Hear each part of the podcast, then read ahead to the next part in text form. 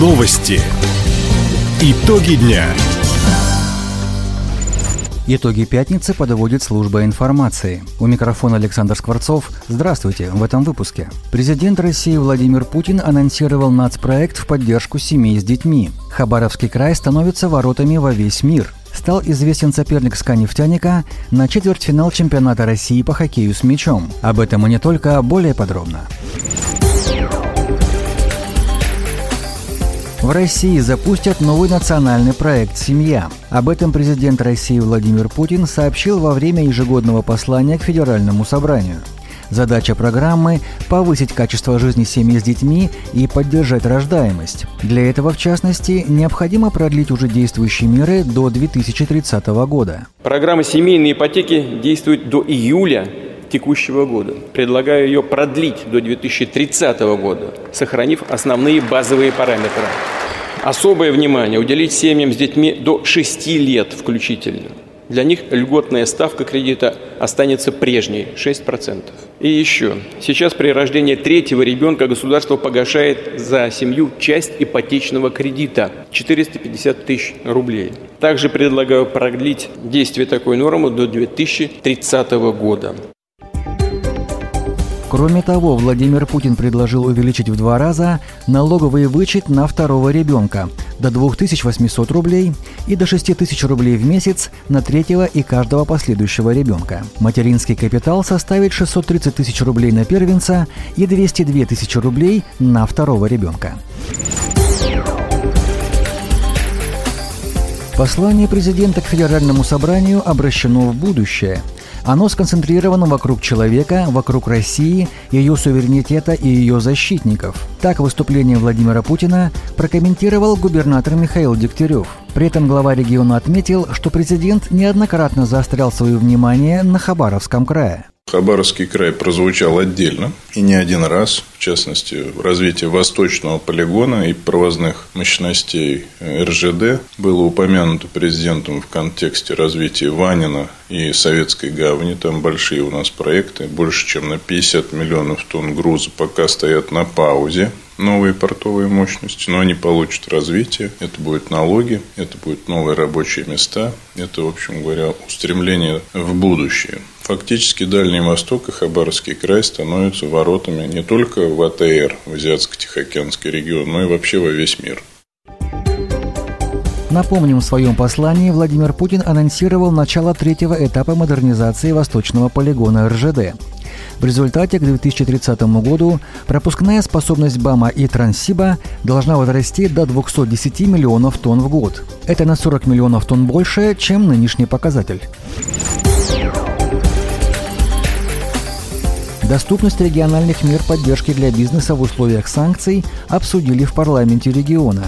Участниками круглого стола стали председатели постоянных комитетов Законодательной думы Хабаровского края и представители экономического блока правительства региона. Как отметили стороны, введение антироссийских ограничений привело к перестройке логистических цепочек, производственным разрывам и переориентации рынков снабжения и сбыта. Возросла потребность бизнеса в оборотных средствах и доступных кредитах. Для поддержки предпринимателей депутаты приняли ряд важных законов. Среди них снижение в два раза ставки по упрощенной системе налогообложения, льготные условия аренды краевого имущества. Сегодня, по данным Минэкономразвития края, в регионе действует 51,5 тысяча малых и средних предприятий. За минувший год их прирост превысил 3%. Количество самозанятых выросло в полтора раза, до 66,5 тысяч человек. Однако далеко не все из них знают о действующих мерах поддержки и о том, как ими правильно пользоваться, уточнил уполномоченный по защите прав предпринимателей Андрей Веретенников. Кроме того, под категорию льготников не подпадают предприятия пищепрома. Депутаты готовы оказать содействие в решении этих вопросов, отметил глава профильного комитета Думы Виктор Лопатин. Если это будет касаться краевого бюджета, краевых мер поддержки, конечно, только через принятие закона, например, о налоговых каких-то льготах, да, это однозначно. Но это будет взвешенный, как всегда, подход. На самом деле Министерство финансов не позволяет разбалансировать бюджет. Все хотелки, если мы будем учитывать, да, то мы развалим, и мы свою основную функцию бюджета нашего, это социальную, да, все наши обязательства мы не выполним. Как уточнил Виктор Лопатин, по итогам совещания депутаты сформулируют ряд рекомендаций для экономического блока правительства. При необходимости подготовят обращения в федеральные структуры. Школьники края приступили к написанию всероссийских проверочных работ. На выбор одиннадцатиклассникам предлагают пять предметов – географию, биологию, историю, физику и химию. Как уточнили в Минобразовании региона, проверочные работы пишут те выпускники, которые не планируют сдавать ЕГЭ по данным предметам в этом году. Остальные принимают участие в испытании по своему желанию. Такие проверки позволяют выявить пробелы в знаниях учеников и вовремя их устранить. Старшеклассники будут писать всероссийские проверочные работы с 1 по 22 марта. В них примут участие 170 школ региона. Сегодня мероприятие проходило в 39 образовательных организациях. Фирменный поезд «Океан» с марта станет ежедневным. Об этом сообщает пресс-служба ДВЖД. Расписание изменят с 4 числа. Исключением станут праздничные дни.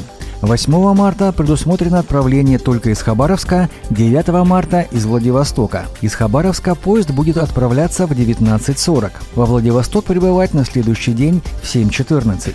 В обратном направлении из Владивостока в 20 часов, прибытие в Хабаровск на следующий день в 8.40. В составе комфортабельные купейные и плацкартные вагоны, а также обновленный вагон СВ с вертикальным расположением мест пути следования сохранены остановки в Уссурийске, Ружино, Дальнереченске и других населенных пунктах. Расписание можно уточнить в мобильном приложении РЖД пассажирам.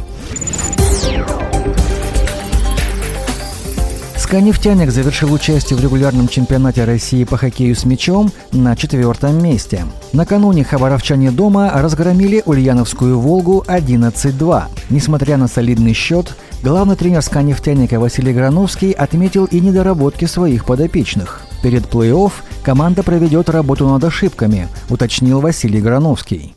Процентов 70 выполнили неплохо все тактические действия, все наши задумки. 30% у нас брака, поэтому будем исправлять их сейчас, просматривать, опять же, договариваться, обговаривать эти все моменты, дабы дальше не допускать такие ошибки. Четвертьфинале соперником «Сканефтяника» станет «Байкал Энергия». Первый матч пройдет в Иркутске 4 марта. Второй поединок проведут в Хабаровске 7 числа. Напомним, команды играют до двух побед подряд. При необходимости дополнительный матч организуют в Хабаровске 8 марта. Таковы итоги пятницы. У микрофона был Александр Скворцов. Всего доброго и до встречи в эфире. Радио «Восток России». Телефон службы новостей 420282.